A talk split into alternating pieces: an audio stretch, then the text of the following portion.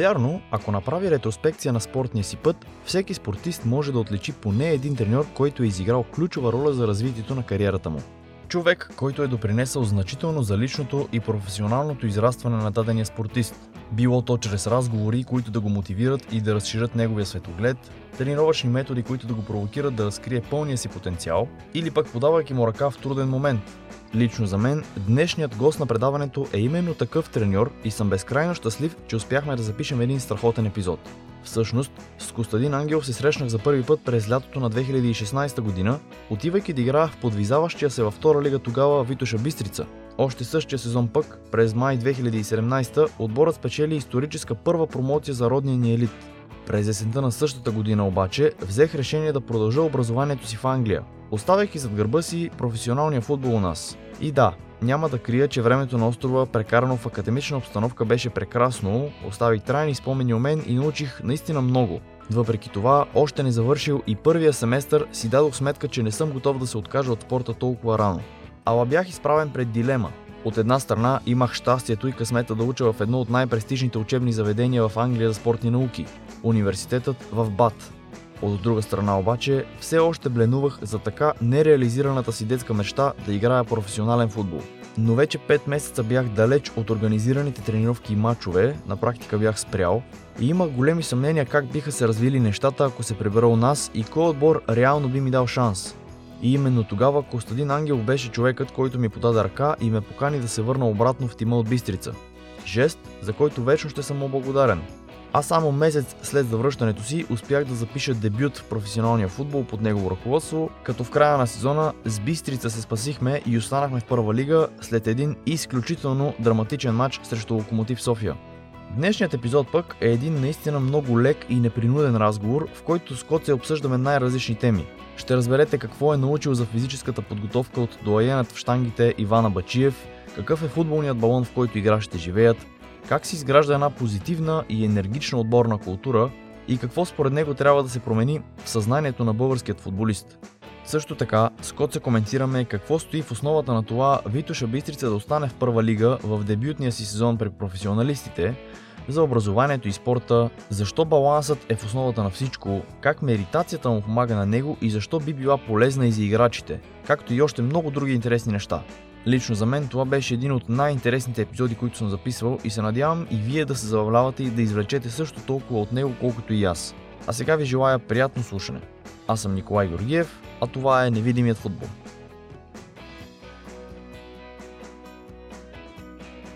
Здравейте, добре дошли в новият епизод на Невидимият футбол.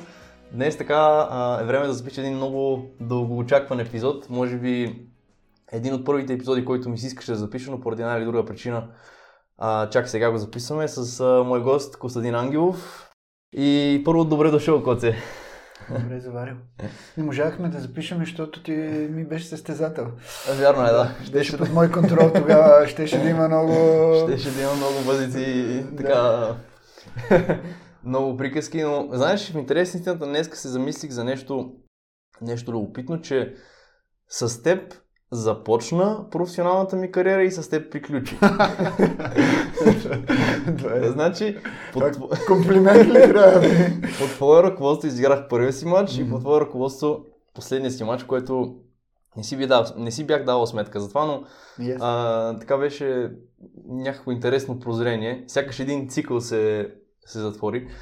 Като не знам дали повечето хора знаят, но реално преди да се върна от Англия, ти ме убеждаваше дори да остана там. Да, да. спомняш, да. Което беше... Спомням си го много добре. Накрая стигнахме до момент, в който ти казах при какво искаш. Няма проблем, ще те приема. Въпросът е ти какво решиш, но а, аз като, като родител също, тъй като дъщеря ми е горе-долу на твоите години, като родител бях длъжен просто да ти кажа да останеш там. Тогава, а, но тогава, ако нямаше възможността да дойда като трети вратар, най-вероятно изобщо нямаше да има смисъл да се прибира. Смисъл. Защото тогава имахте нужда пък и от трети вратар. Да, да, ти, точно да. това се случи. Да. Точно това се случи. Е, ние се познавахме. Mm-hmm. Реално. Е, преди това, да. значи аз дойдох в Витоша 2016, тогава да. беше треньор там. Тоест, година, да, година и година и половина, реално.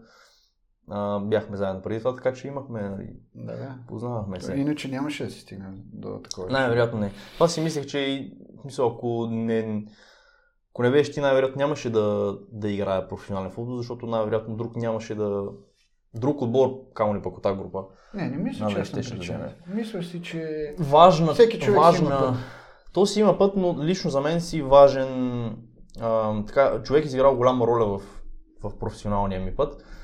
А, като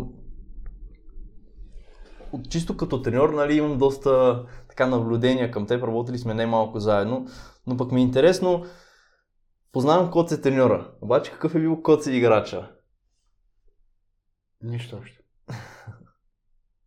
Най-тъпото знаеш кое? Всички треньори, понеже сме егоцентрични всичките, а, всички даваме някакви примери, какви готини сме били преди това. Истината въобще не е така. Истината е, че колкото повече поколенията идват насам, футболистите стават по, по-умерени, по-интелигентни, по-зарибени. Колкото повече се връщаш назад, толкова нещата отиват към алкохолизъм, непрофесионализъм и а, това е, говоря за чисто мотивационната и психологическа гледна точка. Иначе, ако говорим за техническите качества, това, което липсва много сега е времето с топката. Но аз бях, бях слаб футболист. Бях убиец. Рендели беше. Да, помня. Нямах, не можех да вирея много в тази футболна среда, защото имах, имах приятели, но те бяха малък кръг. Но като цяло, като цяло не бях това, което съм сега. Бях много по-различен. А защо спря? Ми, а, там. В този случай ще го разкажа. Райо. А, а, Райо, който беше доктор и на тебе в Габрово. А, той много ни покриваше, както ви покрива и вас. Мен ми е ясна работата. И бяхме се напили. Обаче аз през цялото време имах някакви С него ли? Не, не. Предишния ден. Ние бяхме една група много брутална. Тогава в Габрово играехме. И бяхме много добър колектив. Млади хора, събирахме се, доста често се събирахме заедно да излизаме по заведенията. Даже имаше случай, Павел Марков ни беше треньор. Имаше един много прословут случай, който влезе в едно заведение, казваше се Черната дупка там в Гавро, то е култово, и завари целият отбор в 3 часа през нощта. Леле, леле, леле.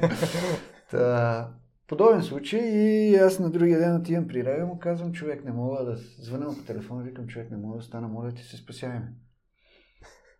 И той вика, добре, обаче искам да, нали, да, да минеш преглед, за да мога и аз нещо да по някакъв начин да се оправдая. Понеже имах едни болки в тазобедренната става леки. Отидохме, снимаха ме, стигнахме до снимка, явно той има някакви подозрения и в момента, в който той излезе и аз го виждам, че е притеснен и вика, тук доктора, който чете снимката, иска да ти каже нещо. И той директно. Казвам, че ти трябва да спираш. И мене ми притъмня. Аз както, както бях в някакво настроение и в началото не можех да повярвам, но после като го разбрах и само ми притъмня, седнах на един стол. Тогава бях подписал договор с, с един отбор Нешвил в Штатите и трябваше да замине за Штатите. И всъщност, както както в много пъти, много случаи се случва, за мен няма лоши събития и добри събития. Даже по-скоро лошите събития, които се случват в нашия живот, са по, по-изграждащи. Мгм. Така наложи се да спра след играх една година, наложи се да спра. А, благодарен съм на Павел Марков тогава, че ми помогне да, да бъда негов помощник и всъщност аз на 28 години вече бях станал треньор в професионалния футбол, като негов помощник. А колко бързо успя да приемеш тази мисъл, че трябва да смисъл, че спираш да играеш? Как, как изобщо, как изобщо я прие? Аз пропуснах една много важна част, нали, тук го разказвам набързо, но аз имах една година, в която бях рикшаджия. Тоест Окей. всички пари от футбола. ги Това мисля, че не го знам, да. Не го Интересно. знаеш. Да. Всички пари от футбола, които бях събрал, не бяха много, защото аз никога не съм играл за някакви супер пари, но купихме там две-три рикши, даже пет с а, тогава на бившата ми жена брати. Купихме рикши застанахме на Слънчев бряг пред един хотел и в продължение на една година бях рикшаджия. И тогава Пламен всъщност дойде, качи се на рикша, взе я за един час, върна се след половината час, защото бяха потни цялото семейство. И каза, искам да вечеряме, нали? И тогава ми предложи много ми беше чудно, защото неговият отговор беше, че съм бил контактен и съм а, на терена, съм се държал като треньор. Аз обичах да напътствам играчите, като играх централен mm-hmm. защитник. Бях дърводелец, но бях сериозен, бях отдаден. И тогава беше, указанията бяха, искам този да не играе и аз си го изпълнях перфектно. Ако имало някой да се отстрани, ти си бил човека да го, да, да го извадиш от игра. Имах култови мачове с известни нападатели. Тогава футбол беше брутален, бихме се лакти, излизахме целите в кръв след матч. И, и, и въпреки всичко беше удоволствие. Ама това сега не е така. So, или поне, поне някакси на мен не ми прави впечатление. Не трябва да е, е така. Не трябва да е така, защото... Знаеш кое е най-глупавото? Mm. Че превръщаме футбола в война. И много треньори го правят. Война за какво? За победа. Тя победата не е всъщност не е война. Целият този процес не е война. Целият този процес в футбол е да се пребориш с себе си. Аз съм си говорил с Никола Дипчиков, известен ММА боец, за агресията. И съм го питал, добре човек, излизайки ти на, на ринга, трябва ли да излизаш за да го убиеш с злоба, с агресия, за да победиш? Истината, че не е така ти излизаш срещу... Ти не, ти не се бориш с... Аз не се боря с теб, не се бия с теб, аз се бия с себе си. Тоест, внимавам за движенията, които правиш, гледам да ти използвам някаква слабост, но никога, когато тръгнеш от гледна точка да убиеш човека срещу теб, то негативизъм се връща и обикновено губиш. А тогава каква е нагласта, с която трябва да излезеш да играеш? На, да играеш а, футболен матч? Да. Ако не излизаш, извинявай, ще прекъсвам, ако не излизаш да, да нали, ти излизаш с идеята да победиш другия отбор. Не. Обаче, ами, mm. нали, излизаш с идеята, че искаш да победиш. Окей. Okay. Но не е задължително. Въпросът да е... Няма да те убият после. Разбира се, няма да те убият. И със сигурност ще има мачове, които ще загубиш. Да, това е така. А, няма как нали, да печелиш постоянно, но споделяш, че нали, битката е с, с себе си. Mm. Кое е точно това, което трябва нали, точно... да, да, да, да превъзмогнеш в себе си? Точно така, това е важното, да излезеш и да се пребориш с себе си. Първо ти си подготвен по някакъв начин. Имаш информация за противника. А, трябва да си максимално концентриран, за да, за да можеш да изпълниш, да бъдеш най-добри, най-добрия вариант на себе си.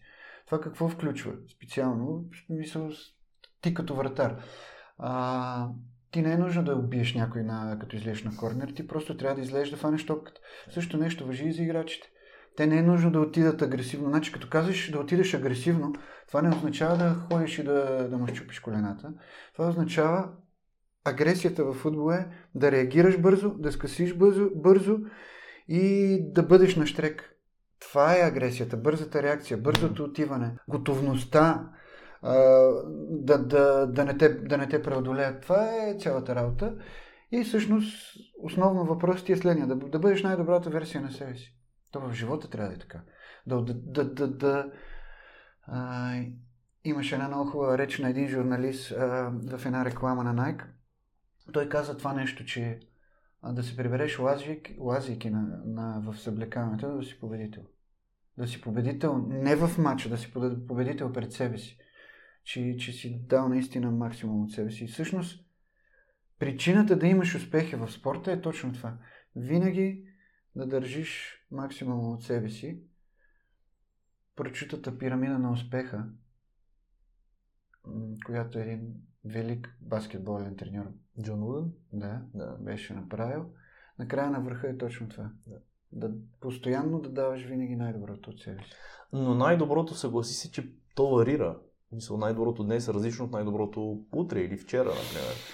Защото, в смисъл, ако обръщайки се назад, нали, по някой път, а, да речем, изиграл съм слаб матч и след матч се обръщам и си казвам, нали, почвам да се лайкам за това, че съм изиграл слаб матч. Обаче реално в този конкретен момент аз може би съм дал най-доброто от себе си. Тук би ли съгласил? Не. Ами? Ми, щом си недоволен от себе си, значи не са ти това възможности.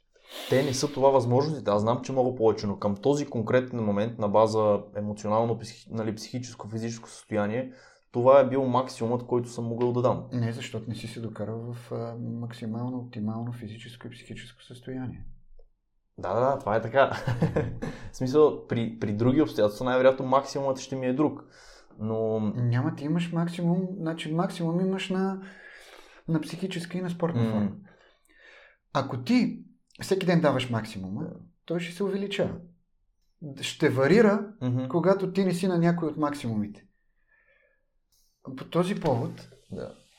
искам да разкажа. Аз ходих да се срещам с благодарение на Том Пенчин, който беше в треньор на вратарите в Витуша. Той беше създал някакви контакти с а, един от най-големите треньори в българския спорт, Абаджиев. Иван Абаджиев. Да. И ходих в тях. Направи ми впечатление. Значи всички, много хора гледат треньорската работа отстрани под някакъв ъгъл. Обаче, когато се доближиш, виждаш съвсем друга фигура. Mm човек, който няма случайни резултати. Няма случайности. За мен те не съществуват. Виждаш колко интелигентен е, колко начетен. Цяла библиотека беше с, само с квантова физика. Разговор му тръгна да обяснява колко дълго е ДНК, как тук до Луната можеш да го разтегнеш. Просто бях шокиран колко много знания има този човек. А, аз отидох да говоря за методика с него. Най-якото нещо кое беше? Че се излезнах от там и бях шокиран колко прости са нещата. Колко простичко е всичко и колко ние осложняваме, а всъщност, всъщност колко елементарно е. Неговия, неговата методика се обосновава на едно нещо основно. Да достигнеш 94% от максимума всеки ден. И когато държиш този, тези 94%, понеже при тях се измерва лесно, когато ги държиш тия 94%, те другата седмица вече не са 94 колко са по-малко. Да, да. Защото ти си дигнал.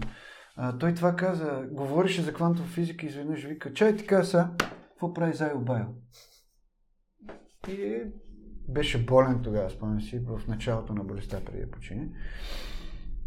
И Зайо Байо всъщност не казвал на вълка, а, пич, чай да разтегна малко преди да ми изидеш, нали, да се погониме.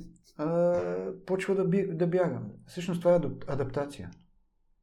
И всеки биологически организъм има огромен обем адаптация. Mm.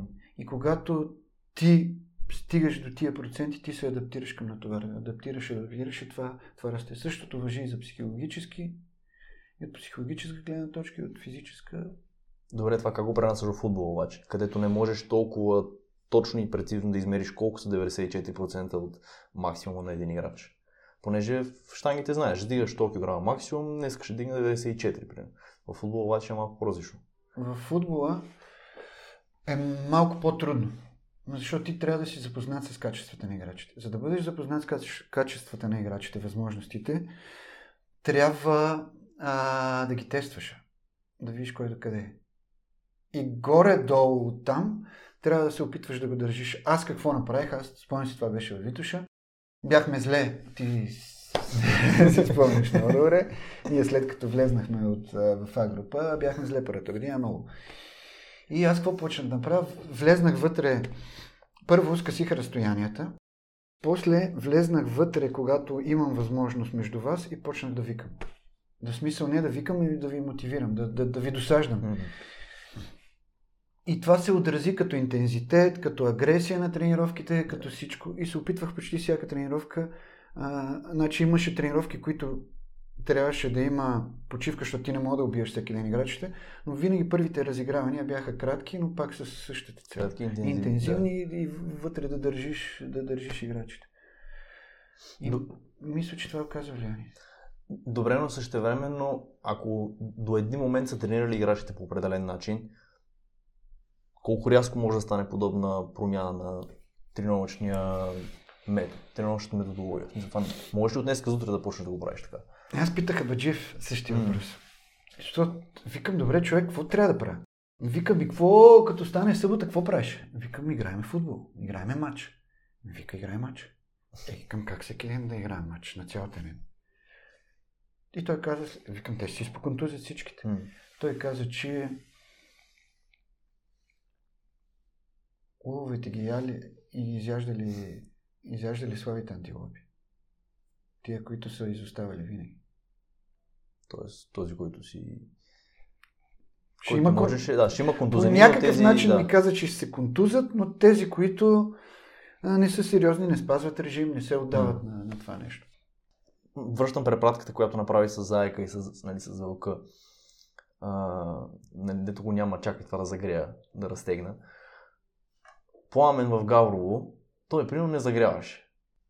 По някакъв начин смяташ, че той е успял да направи тази адаптация, че да, да е окей без да загрява или пък има някой, при които загрявката не е чак толкова. Пламен загряваше първите 10 минути в матча. да, на тренировка, за Пламен Кожухаров говорим, ам, той на загрявката не, не, не участваше, но пак беше, мисля, като влезеше в игра, беше, беше окей. И вкарваше голове. Знаеш ли, че това с загравките е изопачено, според мен? М. В смисъл, а, вие сте млади организми. Мгм. Това са играчи по на 25 години. Аз тренирам всеки ден. А, правя една програма, в, влизам в анаеробен режим и там загрявката е 4 минути. И след тези 4 минути, без почивка, ти стигаш до предел, в който макс аут се казва, макс аут 30, трябва да, да, трябва да се откажеш. И всеки път си пишеш на колко минути си се отказал. И Вие при вас това натоварване почти, почти го няма. Значи по същия начин, за... аз съм на 50 години близо, за вас, вас колко време? имате? Вас ви трябва 3-4 минути да се раздвижите. По-скоро цялата за, загрявка и то всички ритуал е адаптация. И, и по-скоро психически човек, играча да Това се казвам подготви, да, адаптация към а, това. Айде сега здраво, треньора говори, вие пипате топката, нали, имате някакви спринтове. Тия спринтове за мене са подготовка за максималното натоварване, само че по някой път това се преекспонира. Мгм. Почва да се правят едни 20-30 по, по 10 пъти, безсмислена работа. За някои играчи е добре да, да се свалят пък напрежението на загрявката. Той всеки си има свой начин да влезе, Да. да се поставя в Пламен е човек, който познава тялото си, защото аз Пламен по същия начин а, го познавам от много време и, и с него работих в началото. Той кът, преди не беше такъв, като новобранец, но вече е придоби опит, познава си тялото, достатъчно интелигентен е и, и явно, явно това работи. Рабе, разбрава какво работи за него. в, нали, в, в, а, в, по, така, в по-големите отбори, където има финанси, могат да се вземат GPS системи и нали, пулсомери да се измерват самото натоварване. Обаче в, там, където няма бюджет, това не може да се позволи.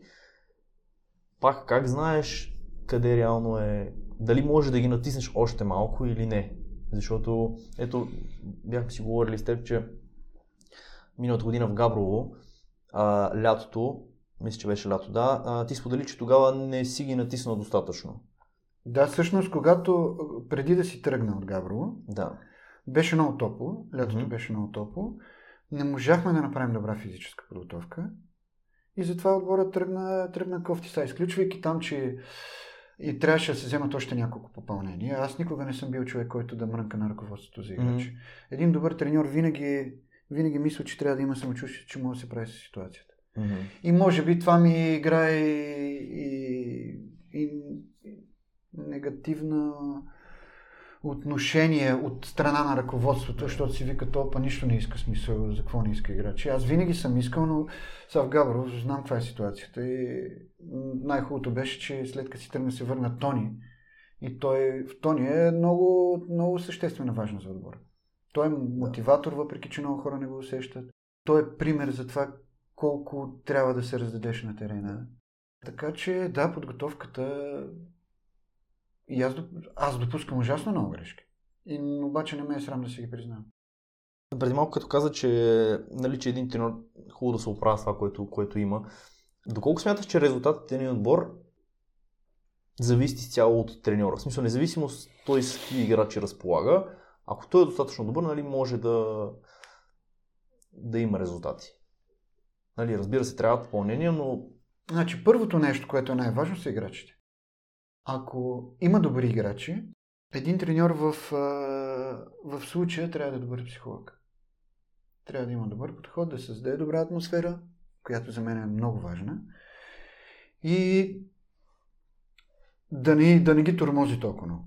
Обаче, когато имаш играчи на по-низко ниво и когато отборът ти е, а, примерно както при мене повечето време, а, бориш се да останеш, тогава трябва да тормозиш играчите. И аз знам, че, че, че това, това не е, по някой път ги претоварва, знам, че това може би е слабо. Аз ги тормоза психически с изисквания.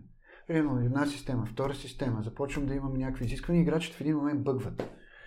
А, но в този момент, в който всичките играчи бъгват, отбора не върви добре. Обаче се стига до, до някакъв предел, в който като махнеш те сами си ги махат тези изисквания, защото вече са научили обема, който трябва да го научат и вече ти поставяш едно или две. Оттам вече играчите, играчите това им се струва лесно в сравнение с това, което ставаше преди, което се е случило преди. И отбора има напредък. Треньора си е свършил една от най-важните задачи да сложи всичката тази сложна, голяма информация, която играчите не поемат. Аз съм бил играч, аз треньор, като ми говоря, аз не го слушам. Не съм го слушал, наистина, много пъти. Обаче ти като го кажеш веднъж, като го изискваш на терена, като ги тормозиш, той изпитва негативно усещане. Но според мен е най-важното за един треньор е не да е в добри отношения с играчите. Той пак може да бъде в добри отношения, но играчите да, да го псуват зад гърба му. В смисъл, Аре, бе, престани вече да ми тормозиш това. Аре, май, да си мрънкат помежду си за това. Защото това означава, че, а, че те израстват. Това означава, че аз изисквам от теб и ти обяснявам но също много важно, ти да разбереш аз защо го правя.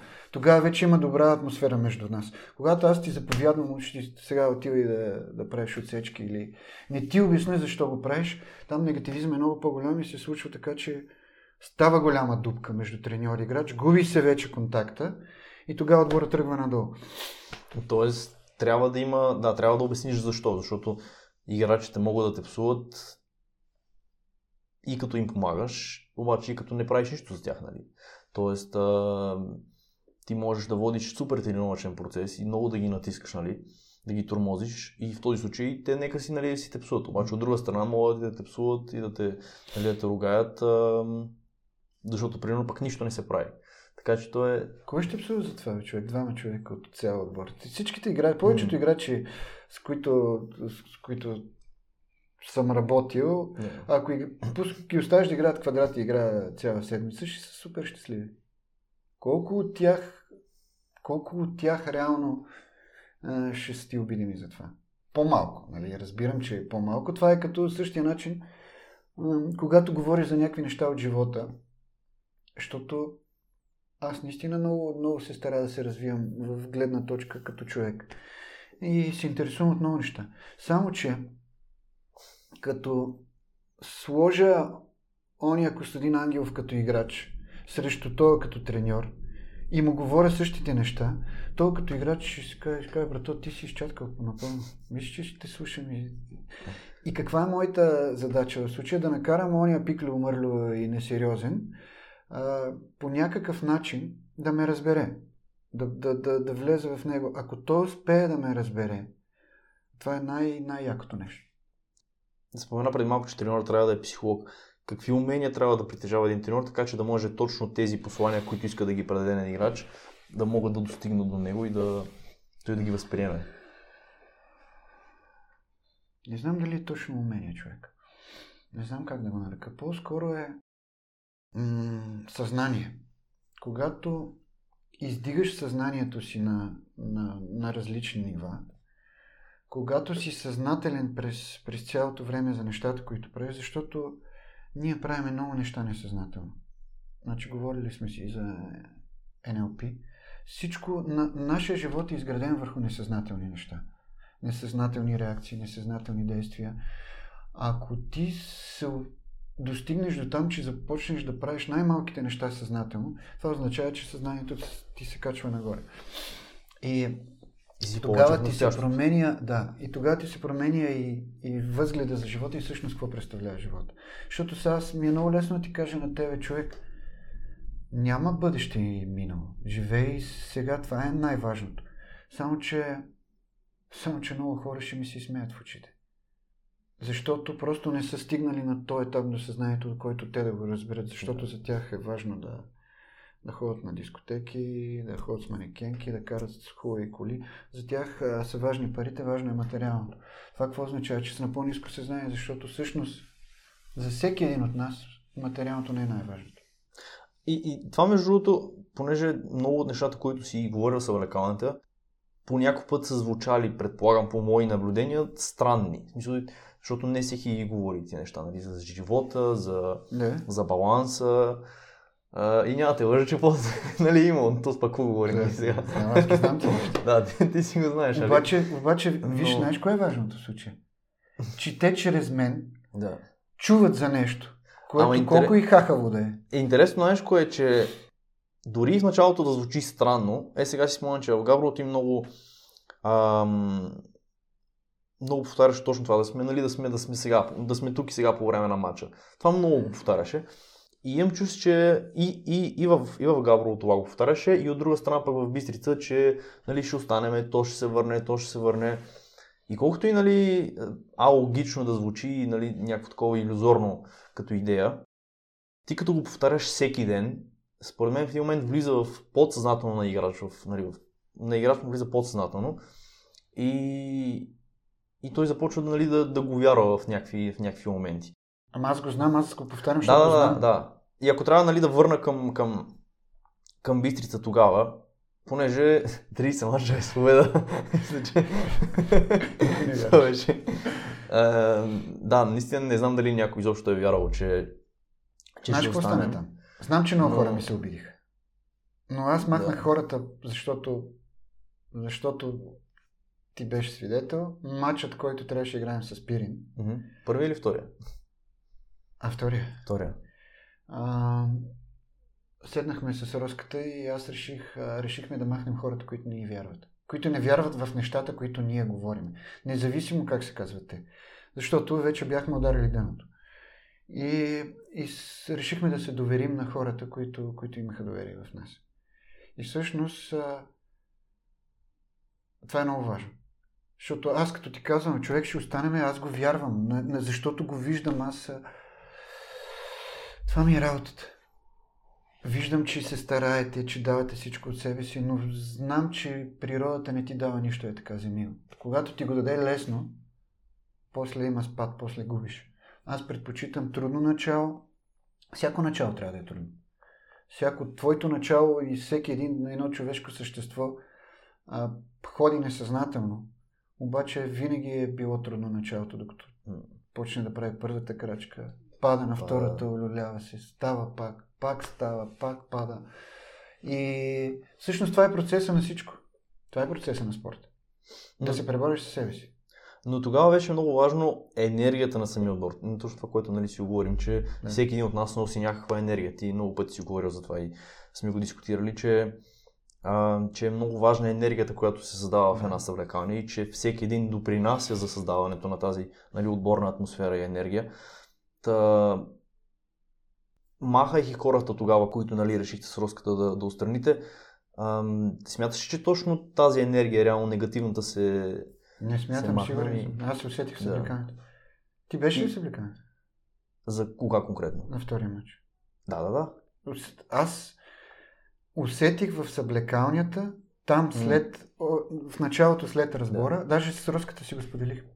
Усетихме нещо, усетихме друга енергия. Усетихме как ти играчи изведнъж бяха, бяха друг тип играч, защото може би другите ги. Да. Сега, Това също Добре, е. то, то това е вид изграждане на, на отборна култура. Как изграждаш отборна култура и какви трябва да си играш, така че да имаш един сплотен екип и да имаш добра енергия, която да, да помага за... Това за няма рецепта, ти го усещаш. М. ти усещаш. Има хора, които влияят негативно и по-добре един а, несериозен и, айде да не го казвам несериозен, да кажа един негативен човек, колкото и талантлив да е той, да, го, да е извън съблекалнята, отколкото да е вътре. А, защото за мен е, за мен е талантът не е най-важен в живота. За мен е най-важното нещо е да, да искаш да, да, да, да се развиваш. Да, да, ти да го искаш вътре, вътре в себе си да го искаш. И основната група да е такава в повечето играчи. А ако играчите го нямат това у себе си, ти можеш ли да го култивираш по някакъв начин от тях? Ми да, то, така, то реално така стана и във Витоша и в Янтра. Аз повтарях че спокойно, е спокойно, спокойно. Докато ми се смееха, имаше сумати хора, дето, дето аз ги познавам и, и знам, че няма тази връзка между нас. Но след като това се случи, те пак не ми повярваха. Те пак почнаха, то някакви... Хем говориш и ние не му вярвам, пък какво стана, нали, такива очудени. А всъщност, пак казвам, това са хора, които вярват в случайности. Това са хора, които мисля, че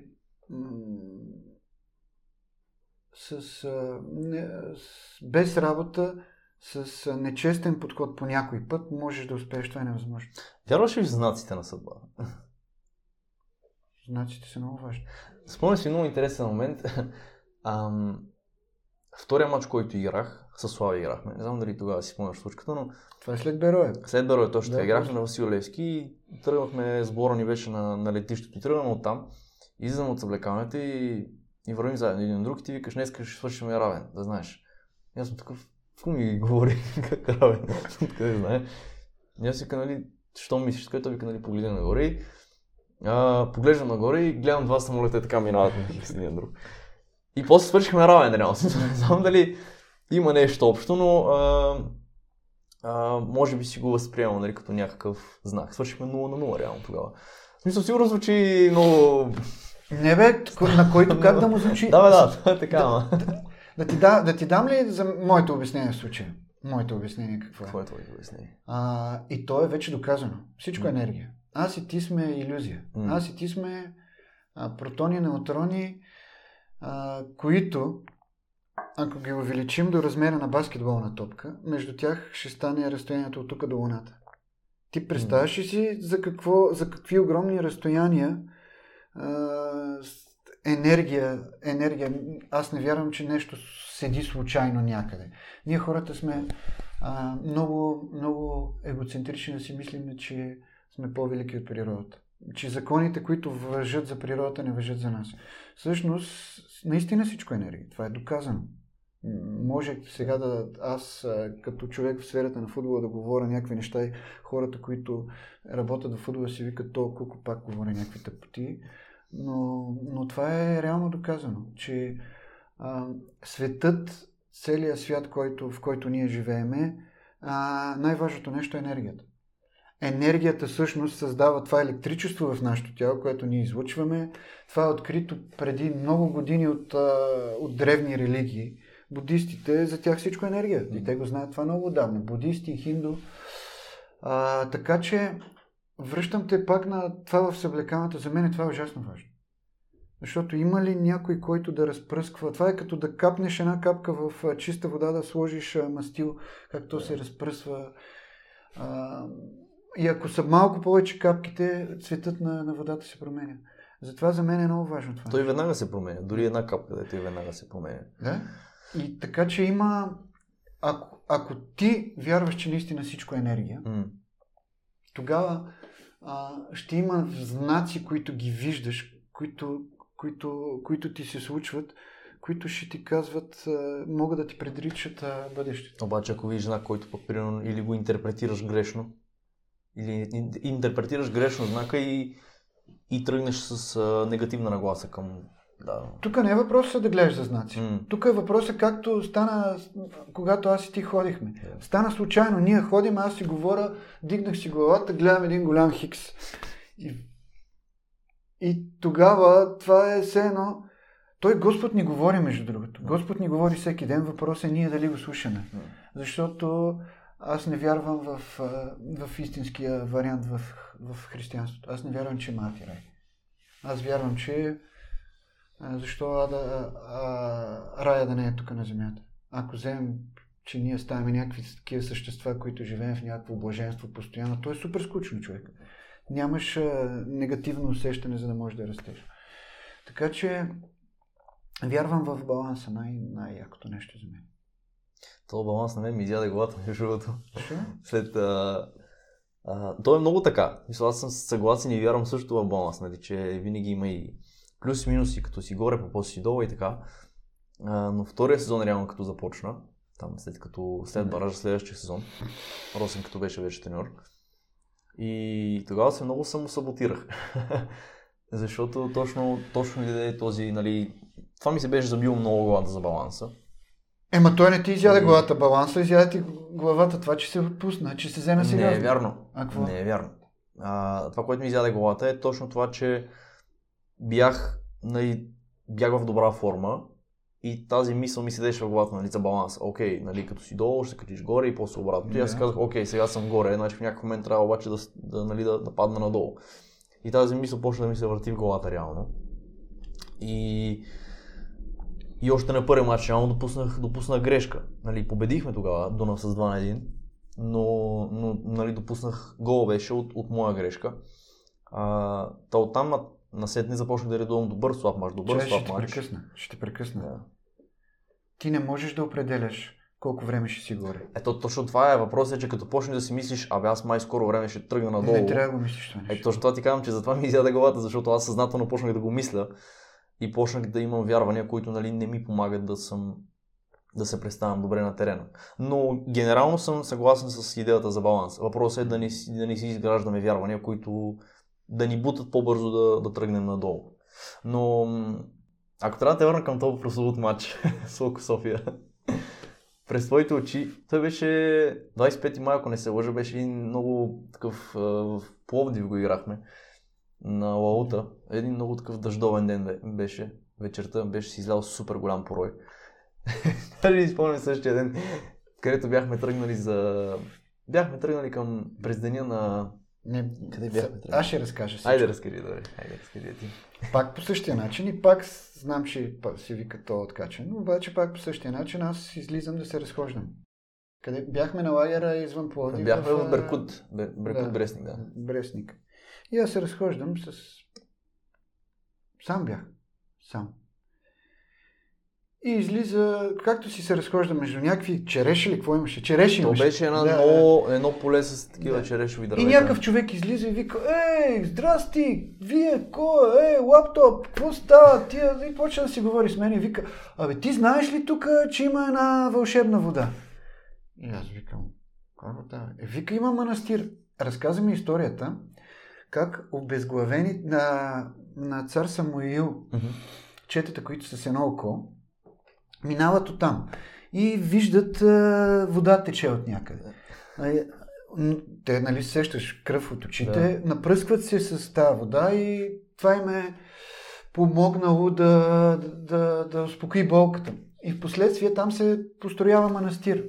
И понеже аз съм достатъчно а, хахав, както биха казали някои, викам, добре, супер, това ще подейства супер за играчите. Дай да ги. Дори и да не е така. Дори и да не е Да. така. Това е нещо, което... А и самото събитие, аз си хода и излиза някакъв човек и ми вика, бе, отиди там, бе, Да, човек, да. отиди. Той, той... Това, което го казах, той Господ ти говори, въпросът е да слуша знаците. И отидохме, Ама отидохме, си, как отидохме? Отидохме, о, да, помня, пеша отидохме, после заваля един брутален дъжд. То заваля по средата на Да, пътя и то не беше порой. И аз ви викам, отиваме до там, няма да се отказвате. Край тръгнали сме. Наистина отидохме, после дойде, дойдоха да ни приберат с рейса, защото се обадихме. Бяхте мокри кокошки Само всичките. кутът не се вря. Бяхте всички мокри. Обаче, какво се случи в този период? Да. Първо, това ви даде някаква надежда. Колкото и да се самосаботирате, че не сте религиозни, повечето М. играчи са религиозни. Самия факт, че се докоснаха до нещо такова по-висше, по-духовно, това даде ми надежда. Второ, а, махна ви от напрежението преди матча.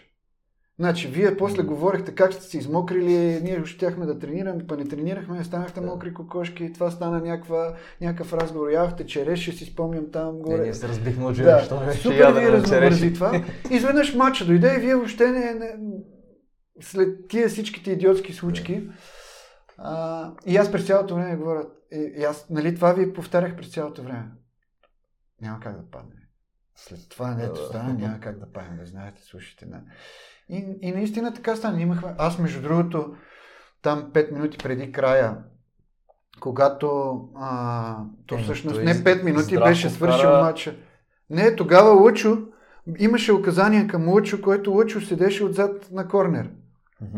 И аз си викам, Роска този матч изгоряхме. Нали? Обаче в един момент гледам корнер и гледам Лъчо седи отзад. И не знам защо почнах да викам по Лъчо. Отива и скача, отива и скача и всъщност Лъчо Чакай, за корнер ли говориш? Извинявай, За корнер. ли беше фал? За, за накрая, най-накрая. за накрая Лъчо Беше фал подаде на. Стефан. Имаше фал отстрани. Да, фал отстрани. Да, Лъчо да, не трябваше да. да, участва Да. в статичните. И Лъчо отиде нещо, отклони топката си, спомням. Тя отиде Стефан и Стефан я вкара. И тогава вече бихме Тогава дуспи. беше- Спомняш ли какво ти казахме дуспите? Спомня си много добре. Е, Като ти ще ни спасиш, вика. Аз бях сигурен. Аз бях сигурен. И бях сигурен, защото защото пак не вярвам в. М, Ако това не се беше... А, това се случва по някаква причина. Да. По някаква причина ние вкарваме в последната минута. Това вярва в, в, това, че събитията не са случайни. Това е един от, може би, много малките моменти, в които съм... Значи тогава, ако ме беше питал колко, колко вярвам в това, че, нали, че ще биеме, сигурно бях, бих ти казал толкова сигурно, колкото вярвам, че, че утре ще изгрее слънце. Мисля, толкова ми беше сигурно. Кога това преди матча? Не, не, след... На вече, като- да, на самите дуспи. Тогава вярвах също толкова, ще победим, колкото и че утре ще изгрее слънце. А, и беше много... Мисля, много такъв сюблимен момент. От друга страна обаче, като здрав вкара гол за 2 на 1 в 110-та минута, тогава какво ти мина през главата? Еми, те мен ми минават всякакви неща. На един треньор ми минават всякакви неща. Аз тогава, чести кам, бях загубил вяра. И аз. И аз обаче трябваше да направя нещо. В смисъл, а, трябваше да убеда себе си, че не, това не е края. Как се убеди? Ми сядаш, поемаш въздух, млъкваш за малко и се опитваш да, да, да превърнеш енергията в позитивно. И няма случай, когато наистина много си вярваш, когато си убеден, че, че можеш да успееш. В повечето случаи си дал съответно трудът, който трябва да дадеш, в повечето случаи си успяш. Но аз и аз бях отписал матча.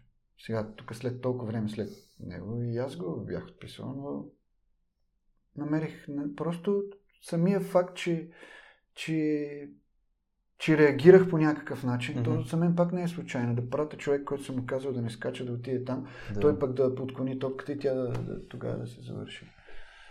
Знаеш ли, Но, да. да ти кажа, коя ми е една от мечтите преди да, да, да, да се откажа от футбола. Наистина искам да, да, да, да съм фактор в това да се промени съзнанието на българския футболист. Защото българските футболисти все още сме далече от съзнанието на, на, на топ футболистите. Ние си мислиме, че те взимат нещо, че са много богати. Виждаме само едната страна. А всъщност съзнанието на тия хора е съвсем различно. По какъв начин би искал да бъде съзнанието на български футболисти? По-високо. Да не мислят за бият, както беше преди, не знам дали работи още тази кръчма. Да не мислят за това да фърлят салфетки. Да не мислят за това, че най-якото нещо е да си облечен в Версачи и да караш а, последен модел Мерцедес. Ако взимаш хиляда лева. Примерно, а да знаят, че, че спорта е също, всъщност нещо, което ще ги развие като личности. Защото без спорт това израстване на съзнанието е невъзможно.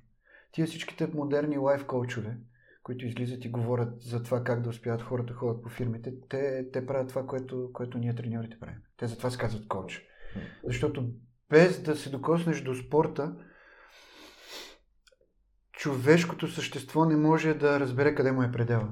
То трябва да си тества предела чрез спорта. Чрез психиката в спорта, чрез физическото натоварване в спорта, чрез дисциплината. И всъщност, когато ти успееш да предадеш това нещо на, на млади хора, те оттам нататък имат много по-голямо развитие в живота. Много по-успешно развитие в живота. А как смяташ може да стане това в българския футбол? Той е според мен дълъг път, но А, не е тайна, че средата в българския футбол е ниска. Като интелект и като, като духовност, като, като съзнание и на треньори, и на играчи, най-вече на президенти. Тук нали, стига до мен някакви слугове, че България няма треньори, няма достатъчно добри треньори. А, и това е обикновено всеки, всеки човек е готов да търси вината извън себе си. А, колко добри президенти има. Защото да си добър президент не значи да си даш парите само. Значи да намериш хора, екип, които да развият това нещо, за което искаш да даваш пари. Mm. Това става с а, обикновено и с търпение, и с екипност и с а, стратегия. Кой по дяволите има стратегия за развитието на собствения си клуб? Да, защото всичко трябва да идва от децата. Да развиеш школата, да имаш а, визия как искаш да ти играе отбора и да почнеш това нещо да го правиш отдолу.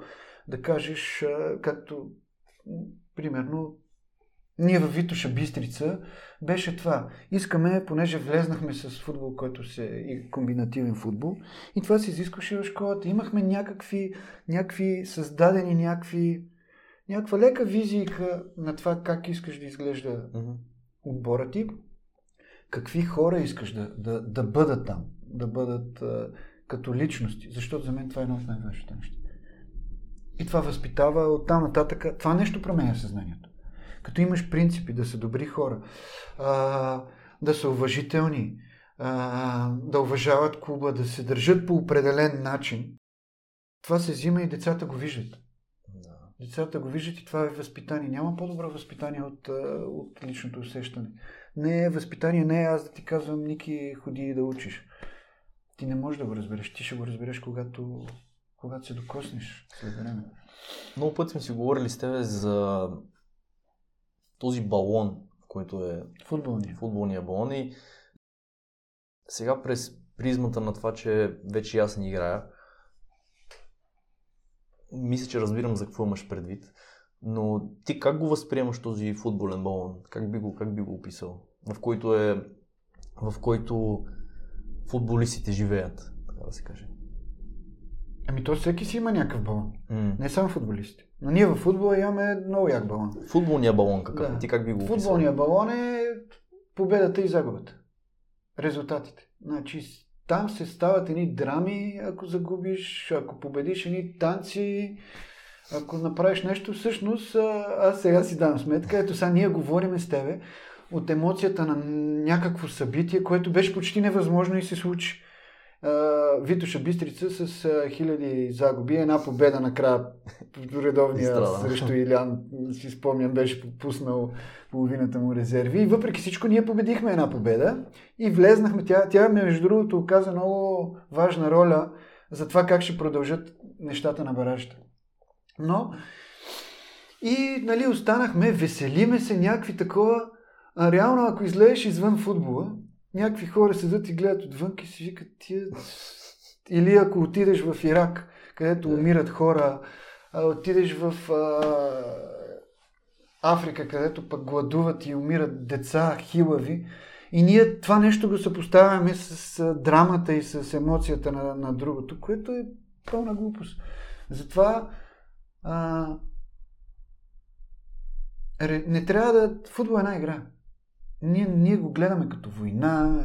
Футбол е една игра, която ти можеш да печелиш пари, можеш да, да помагаш на, на, на хората, които обичат футбола да се развият и те, защото ти си някакъв пример.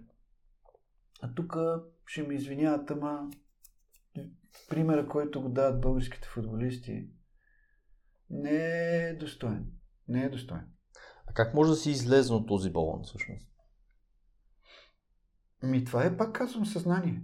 Като някой ти обясни, че чак па толкова М. нищо не, не си направил и всъщност, че чак па толкова не си изгубил. То в България, между другото, е така заради победите и загубите.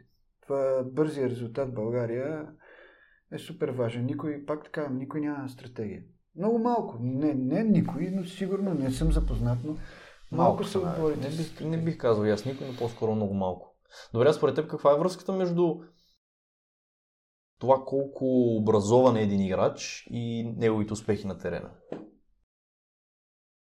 Образованието не е мъдрост. Аз не харесвам и, и много неща от нашето образование. Образованието по най-простия пример ще го кажа. Има един човек, който, Кайосаки, който е написал Богат татко, беден татко, той, той си спомням, каза, че какво те учат в училище? Ако се замислиш, там те учат как да си работник.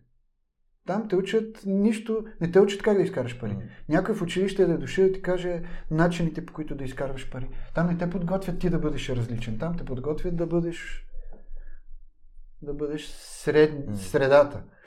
А, колко неща от тези, които си ги научил в училище, реално са ти били от полза в развитието? Защото сега сигурно много хора ще отворят големи усти.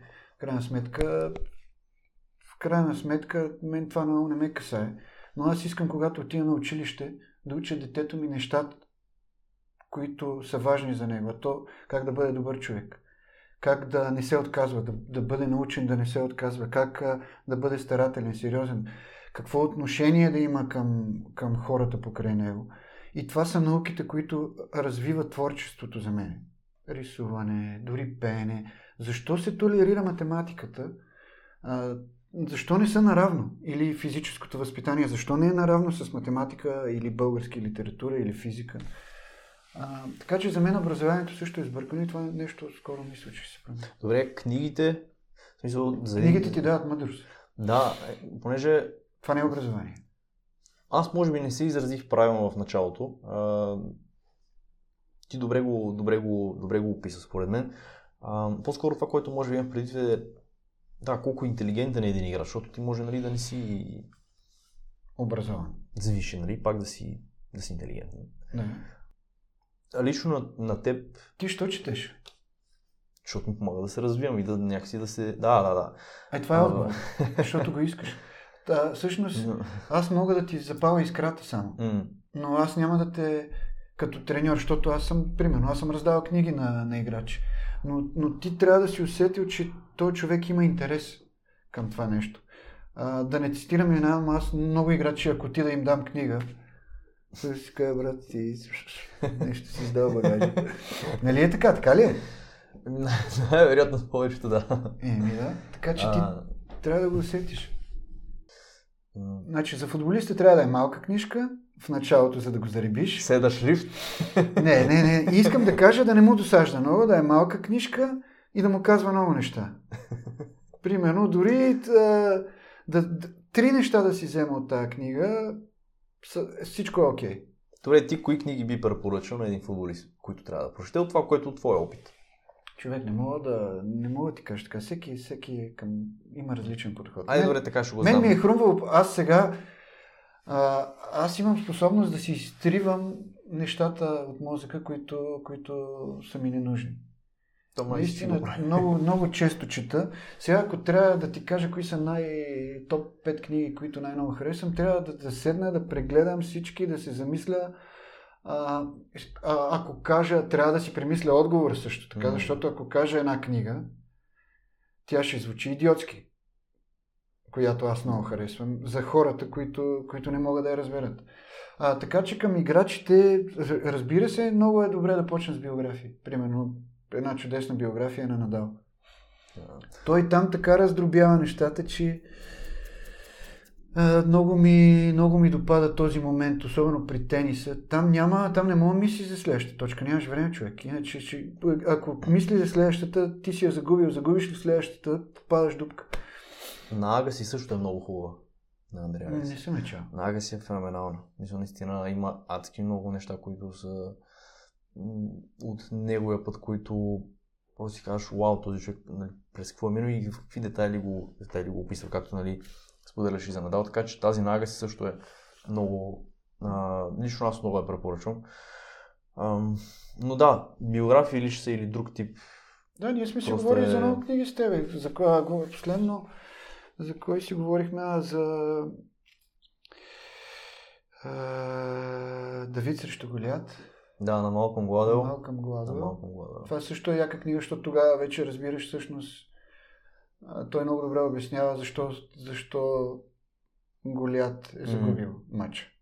И, и всъщност дава пример, дава, дава пример как а, в повечето случаи ние не сме запознати, но побеждават тези, които не са фаворити. Както беше с Витоша, както беше и други ситуации. То в много често ситуации ти помислиш за фаворит, вече си чел. Между другото, мисля, че Пирин направих тази грешка срещу нас. Те си помислиха, че ние биха ни първия матч. Втория матч отивахме там да играем. Сега, последствие се оказа, че съдята допусна грешка. Да, имаше грешка. Имаше това, грешка, но... но това не е случайност да. пак. Пак е, казвам, това е. Аз тогава лично усетих от тях едно такова надменно отношение. Но, Още преди мъжите. Да. да. Което беше супер. Много е важно хората, да, интелигентните хора, умните хора, мъдрите хора не искат да, да ги мислят за фаворити. Даже в повечето случаи е по-добре за тях да бъдат шматки. Той има цяла книга Изкуството на войната е на тая тема. Mm. Да, да неочаквано да изненаваш противника, да той да те подцени. А, така че това също е важно. Говорихме си за това, че има много голяма разлика между теб сега и докато си бил футболист. Кое реално запали искраца за тази промяна? Какво, как тръгна тази цялата промяна? Ами, любовта ме промени мен. И това, че бях недоволен постоянно от себе си. Аз, въпреки че съм играл в футбол, съм се занимавал 90, 90-те години и бяха глупави години. Всеки правеше някакви глупости, примерно да отидеш да влезеш в някой апартамент, да откраднеш видеото на някой и въобще беше мода. Наистина бях такива времената. Да, се, да отидеш на дискотеки и да се сбиеш. А, беше никакъв проблем там, показваш. Беше, бяха тежки времена. Но човек, за да разбере кой е, трябва да разбере кой не е. Това какво означава? Че ти, минавайки през всичко, а, минавайки през всичко, разбираш кое не е за теб. Хората, които се отдават на наркотици, хората, които се подават на, на, на ниски страсти, те са си за там. Те са останали там. Те, тая среда е тяхната. И ти като, като, като по-висше същество, в случая по човек с различни стандарти, попадайки там, не можеш да се задържиш. Това отблъскваш mm. се от, от там. Така че е много важно направиш всичко. Наистина да, да, да се сблъскаш и с а, тъмната страна в себе, в себе си. Mm. И след като пробвах всичко, общо взето, не, всичко не мога да кажа, че съм пробвал, но попаднах в някакви ситуации, бил съм в тъмната страна. Разбрах, че срещнах човек, който наистина ме промени разбрах, че тя любовта а, не е това, което футболистите си мислят, да как ще правиш любов с приятелката си. Защото тя, любовта, когато имаш в тебе, това е едно такова благосъстояние. Ти отби, тя, любовта е към топката, аз съм ви го казвал на вас. Това е, това е супер вълшебно нещо. Някакъв, някаква кожа, пълна с въздух, с плондир, която обединява милиони хора човек. Това е наистина някакво вълшебство. Да. И любовта към нея, можеш ли да играеш футбол, без да го обичаш това нещо, че то е в основата на, на целия спорт. Така че оттам пък можеш да играеш футбол, без да обичаш самата игра. А, можеш да играеш футбол, без да обичаш хората, с които не ти говоря обид, защото като кажеш обич и всеки си представя някакъв сексуален вариант. Говоря ти наистина да, да си благоразположен към тях. И когато го има това нещо, ти си щастлив. За мен е това, това е щастието. Да бъдеш максимално дълго време в състояние на, на удоволствие към със себе си. С а, нещата, които ти се случват. И това пак да се върне на началото, означава да си съзнание всяко нещо, което правиш. Когато седнеш и отпиеш от тази чаша, mm. да, да усетиш вкуса на това, което, което го правиш. Не да, да, аз понеже съм бил така, сядаш, ядеш някакво неща, тъпчеш, и работиш на, на компютъра. Мултитаскинга. Мултитаскинга не е добре. А ако не беше срещнал тази любов?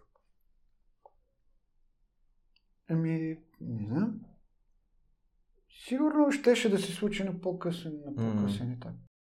Но... Добре, от друга страна обаче много футболисти пробват някакви неща Мгм. и пък не ги спират. Мисъл, Защото не им е дошъл момента. м. И защото не са истински футболисти. И така е, не е ли така?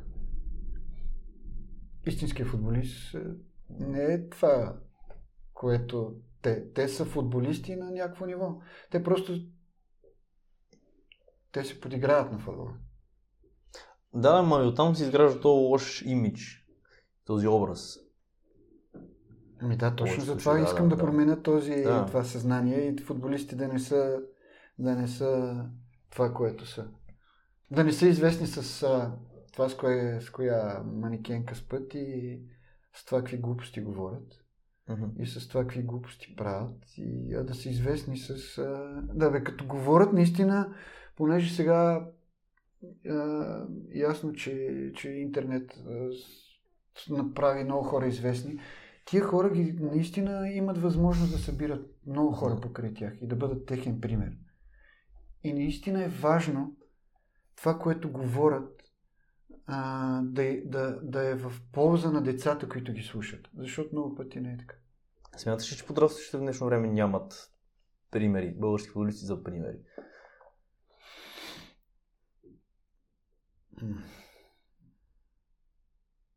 Ами сега аз не, не искам да бъда крайен. Примерно, достатъчно. като стане въпрос за така известни примери, стигаме нали, до Благо, който беше преди Божинов, М. а, които, които също повлияха за, за това нещо да, да, се, да се смъкне този имидж. Но за мен Божинов е едно страхотно момче. Той е слънце. Аз между за него не съм чул никой да каже лоша дума. Той е слънце. Той е супер. Аз, аз не го познавам много добре, Да. говорил съм няколко пъти с него, обаче мога да усетя енергията му. Да. Той наистина, даже много случаи му се подиграват за това, а пък, а пък не трябва, защото той, той има някаква енергия такава положителна, която е раздава, раздава, раздава. И убеден съм, че сигурно прави много неща без, да, без хората да ги разбират. В смисъл, помага на много хора финансово, мгм. грижи се, без хората да го разбират. А според мене, той а, или някой покрай него трябва да покаже тази друга негова страна, която помага на хората, вместо тази страна, която той, той показва, защото, а, защото той е веселяк. Това привлича хората. Но, но всъщност а, а, според мен е там а, маркетинга не му е. не му е добре. Въпреки, че хората му се кефат, смисъл, аз виждам защо му се кефат, но покрай всичките тия неща, наистина трябва да се покаже тази негова дълбока страна, която, която съм убеден, че той има. Тоест той може да има много по-голям импакт върху, много по-голямо Значи той търси популярност. въздействие. Той в момента Да. се радва на популярността, Да, а пък той трябва да има импакт върху, върху децата. да. Защото той им е, той им е интересен. Мгм. И в същия този случай, в който, примерно, а, говори и прави някакви глупости, Ай. Айде, а, да, да, да, да го дадат как отива и, и, и, и прави тези неща, които... Или той да снима как помага на някой, дава хляб на някоя стара жена, или да отида, аз съм ходил, примерно, има места, в които отиваш, режеш моркови и картофи, Да. и, и, и тази храна се дава за, за, за бедни хора. Нищо не му пречи да, да го покаже като пример. Въпреки, че може би е егоцентрично, но той трябва да го направи. Трябва да го направи, за да даде добрия пример. И не, не само той, всеки един, всеки един човек свързан в футбола. Колкото повече добрина има, колкото повече отношения между колегите, ти да си, да си чу, аз много, много не мисля, че аз контактувам с колеги. Как па не се събрахме да говорим за футбол? Какъв е проблема да се съберат някакви хора, които говорят за футбол и да си каже, е, това са моите тренировки, виж ги, дай да ти дам твоите, вижте, дайте да... Ние не можем да успеем самостоятелно. Ние успяваме заедно. Ние сме човешки същества, ние на планетата успяваме заедно. Не Смяташ, да че го има този елемент, че всеки си пази своето, защото не иска другия да... Защото си мисли, че е открил страшни неща. А пък а, имаше един, а, един, една- един прословутен цитат на Амстронг, М. който казва ти ако ме питаш какво е джаз, аз няма как ти го обясня. Същото и с това. Давам ти моите тренировки или давам ти цялата методика, която имам. Ти ако не видиш това, което съм ти дал, Да. ти не си готов за него. Същото, аз съм чел книги, някакви сложни книги, като съм бил на 18 години и почвам да чета книгата, бати, тя не ми е супер скучна и не я разбирам. Не може да По същия начин е с всяко едно нещо. Ти избираш кое да привлечеш и кое, и кое да те качи на следващата стъпка. Така че това са безсмислени неща. Ние дано се оправят нещата. Наистина, аз вярвам много време не искам да се отказвам от футбола. М. Аз съм накосан. М. От лятото реално си а, не водиш отбор. Мгм. Като съм си говорил с а, нали, хора, които, които, които работят извън футбола. И на тях е много странно как така нали, не могат да разберат тази идея, че ти във всеки един момент можеш да останеш без работа, защото футбол реално е така. И трябва да си в депресия, ако останеш без работа. да. Така ли е? Ти като треньор как приемаш, т.е. как подхождаш, каква ти е нагласата към тази, към, към това, знаеки, че, наглас. че можеш да останеш без работа. И как през тези последните 6 месеца реално м- какво си запълваш времето. Ами това е като когато ти бият дуспа, бе. Ти не мислиш дали ще ти я вкарат или не. Ти седиш и гледаш топката, концентриран си и чакаш да, да реагираш. С всяко нещо е... Те нещата са много прости, както каза Баджиев. Те нещата са много прости, само ние хората с нашите сложни мозъци ги, Мгм. ги осложняваме. За какво да мисля? Значи, човек без работа е депресия. И сега се почва. Той има дете, жена му, нали, как, няма пари. Истината е, че то го пише в Библията. Той Исус го е казал. Аз ще ви осигуря на същни. Не се притеснявайте. Ние постоянно се страхуваме от това да, да имаме, да лапаме яко, да, да, да имаме още и още. Човек може да живее с а, 5 лева на ден и с 50 лева и с 500 лева на ден. И въпреки всичко с 5 лева да живее по-добре, отколкото с 500. Защото ти ме попита как изкарвам времето си. Имам време в момента да, да работя върху себе си, да развия себе си. И сега ще кажа нещо, което, което сигурно звучи идиотски и, и, и сигурно много хора ще си кажат, той вече е край пълен куко, но хората, специално футболистите, трябва да медитират. Аз медитирам всеки ден. А медитация не е да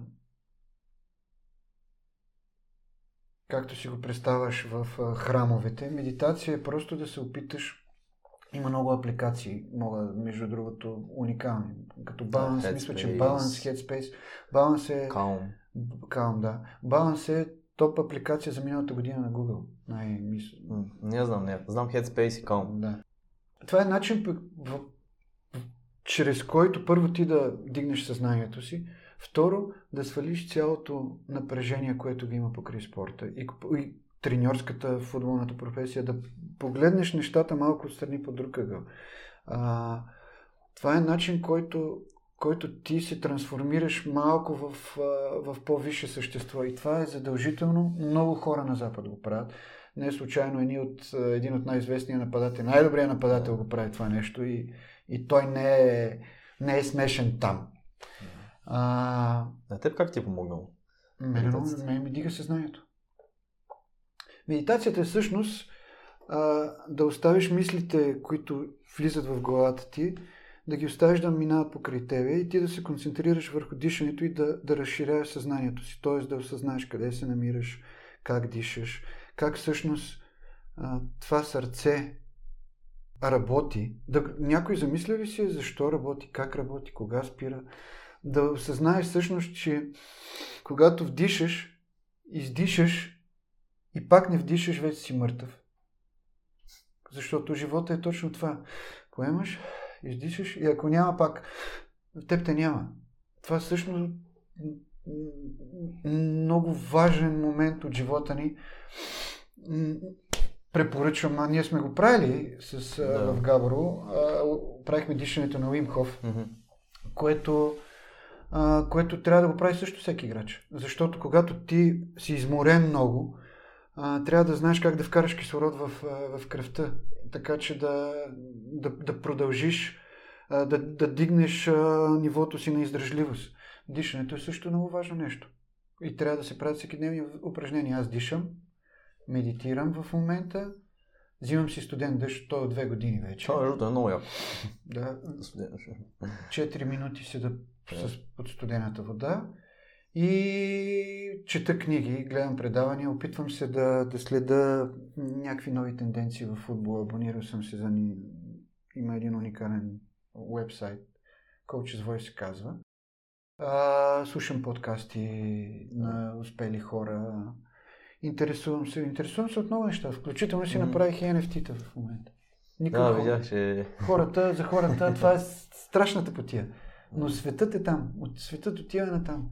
Web 3 ще стане пространство, следващата фаза на интернет ще стане време, в което ти ще притежаваш нещо в интернет. М. Тоест, ти ще играеш някоя игра и ще притежаваш героя, оръжията му, ще си платил за тях и съответно ще дойдат и ще платят за теб.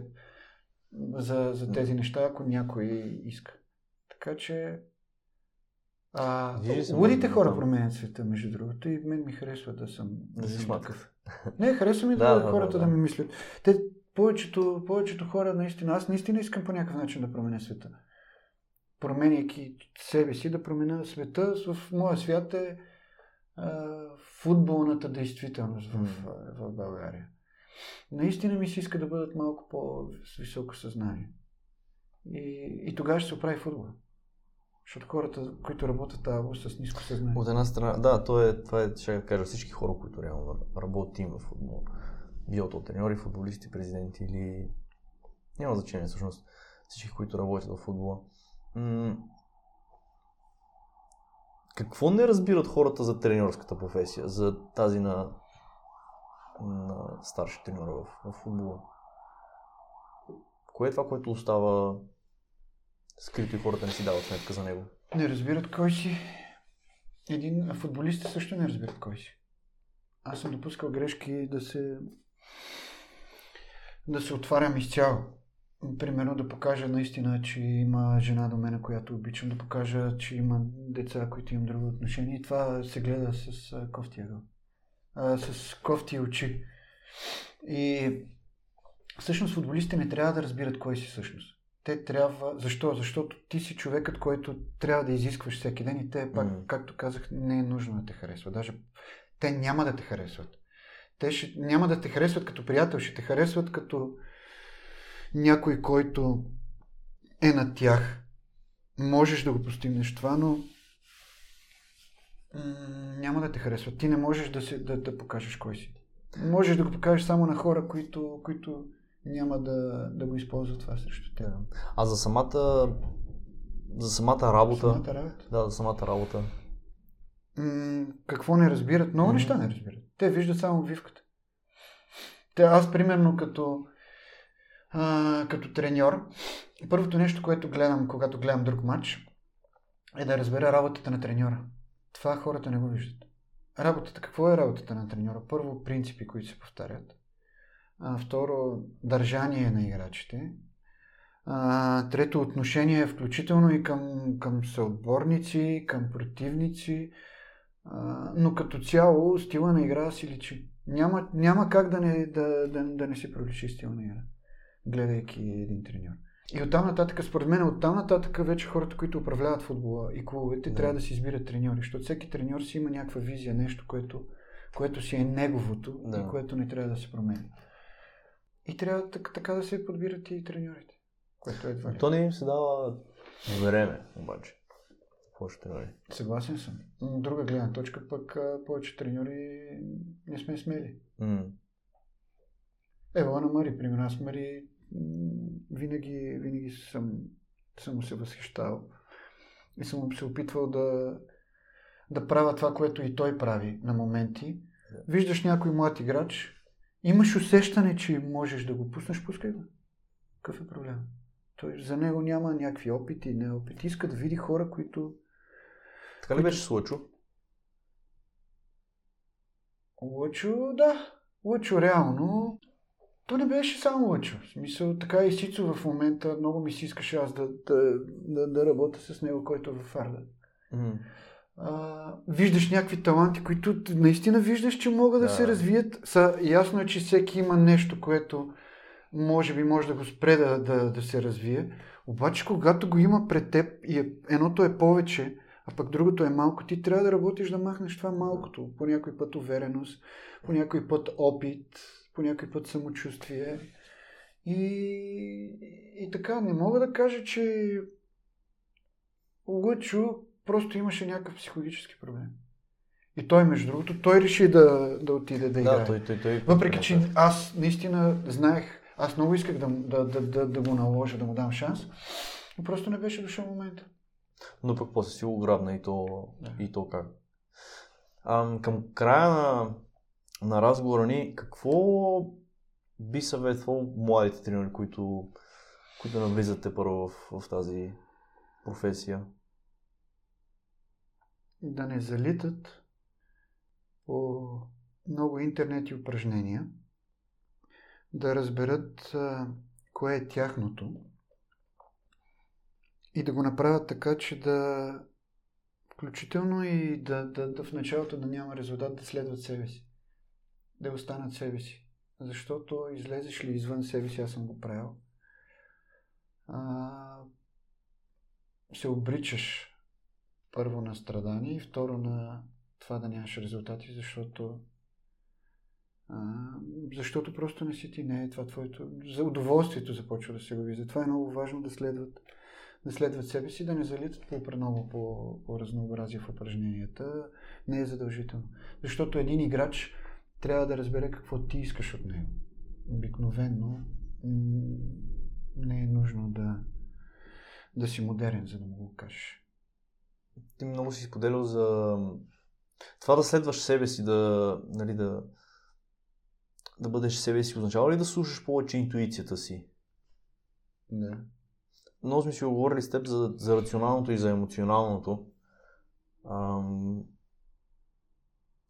Според теб, рационалното каква част трябва да заема от взимането на някакви решения по отношение? Аз вярвам в прераждането. Mm-hmm. Вярвам, че както всяка енергия и материя, душата, душата ни не умира. Вярвам, че и понеже вярвам в това нещо, знам, че душата ми е много по-стара от тялото. Тялото е всъщност рационалното. Тялото е, когато си се родил, ти започваш да получаваш някаква информация от родители и не пипай тук, не прави да. това. Но в училище ти казват, получавай шестици вместо двойки и започваш да ставаш да, да бягаш от, от детското в себе си. В един момент а, си вече възрастен мъж, който ходи на работа, който мисли как да нахрани себе си, който е направил примерно две деца, жена му мрънка за пари и, и това вече не е начин на живот, който, който аз бих препоръчал на всеки един. И затова човек трябва да слуша душата си. Защото когато не слушаш сърцето си, а, първо ще грешиш повече и второ ще се объркваш. По-добре да, да слушаш а, вътрешното ти аз, понеже ние винаги имаме два гласа. Единият задава въпросите, другия отговаря, защото, примерно, като мислиш нещо, ти като разсъждаваш, в повече случаи егото ти е mm-hmm. този, който се притеснява. Това е защото той, той, неговата роля е да се притеснява, да ти казва, внимай тук, пред, не прави това, прави това. Този, който повече мълчи, е, е всъщност твоята душа. Това, което ти трябва да изравниш. Не казвам, че егото трябва да бъде убито. Егото е много полезно в, в един материален свят, при който си иска, си, искат, си иска прогрес, особено в спорта. Егото е много важно. Само, че ти трябва да го изравниш с, с, с вътрешните, вътрешните си чувства. И когато това се случи, пак говорим за баланс. Когато това се случи, вече човек прогресира, човек е щастлив. Така че това е между рационалното и това, което ти трябва да слушаш. За мен е винаги, винаги... А, аз съм, не, не знам с тебе дали съм говорил, но когато трябва да вземам тежки решения, mm.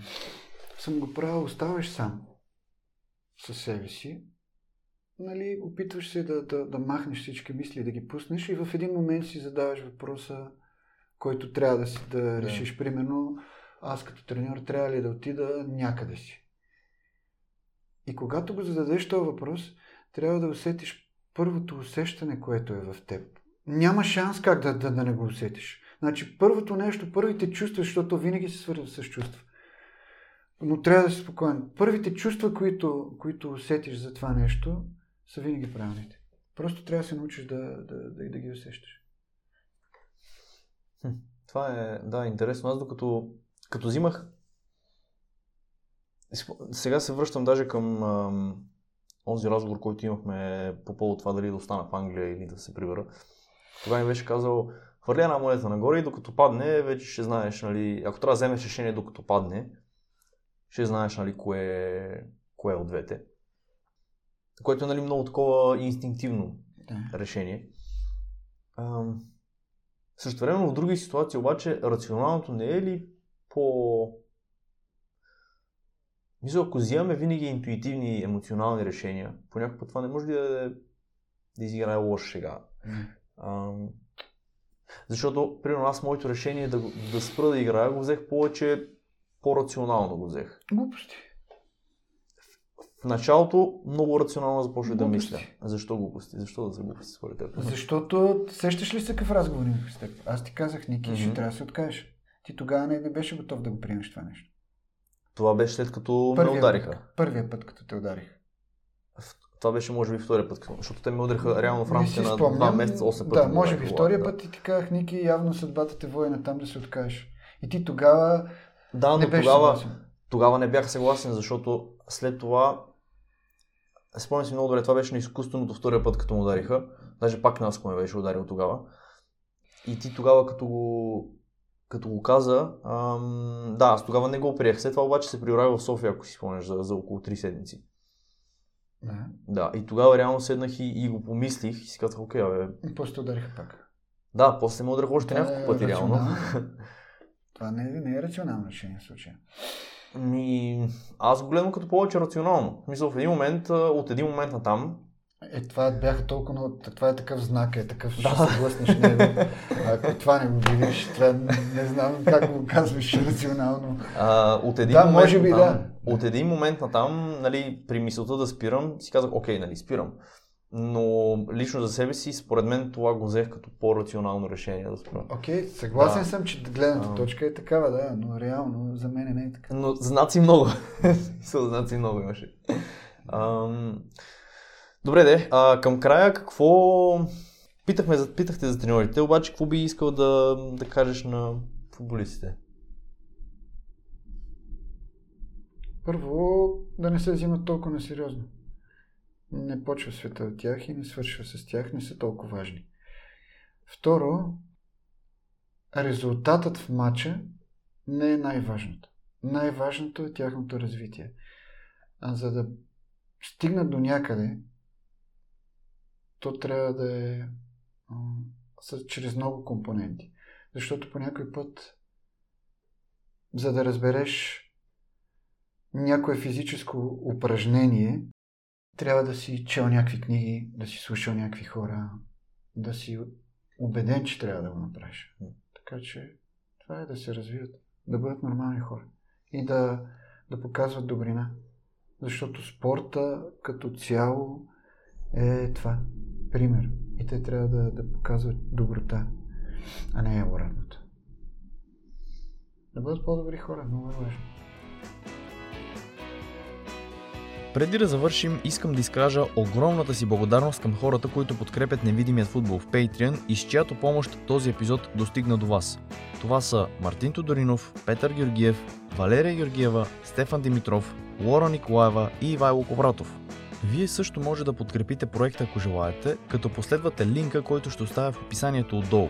Ако пък разговорът ми с Костадин Ангелов е бил полезен и интересен за вас, ще се радвам да го споделите с близки и познати.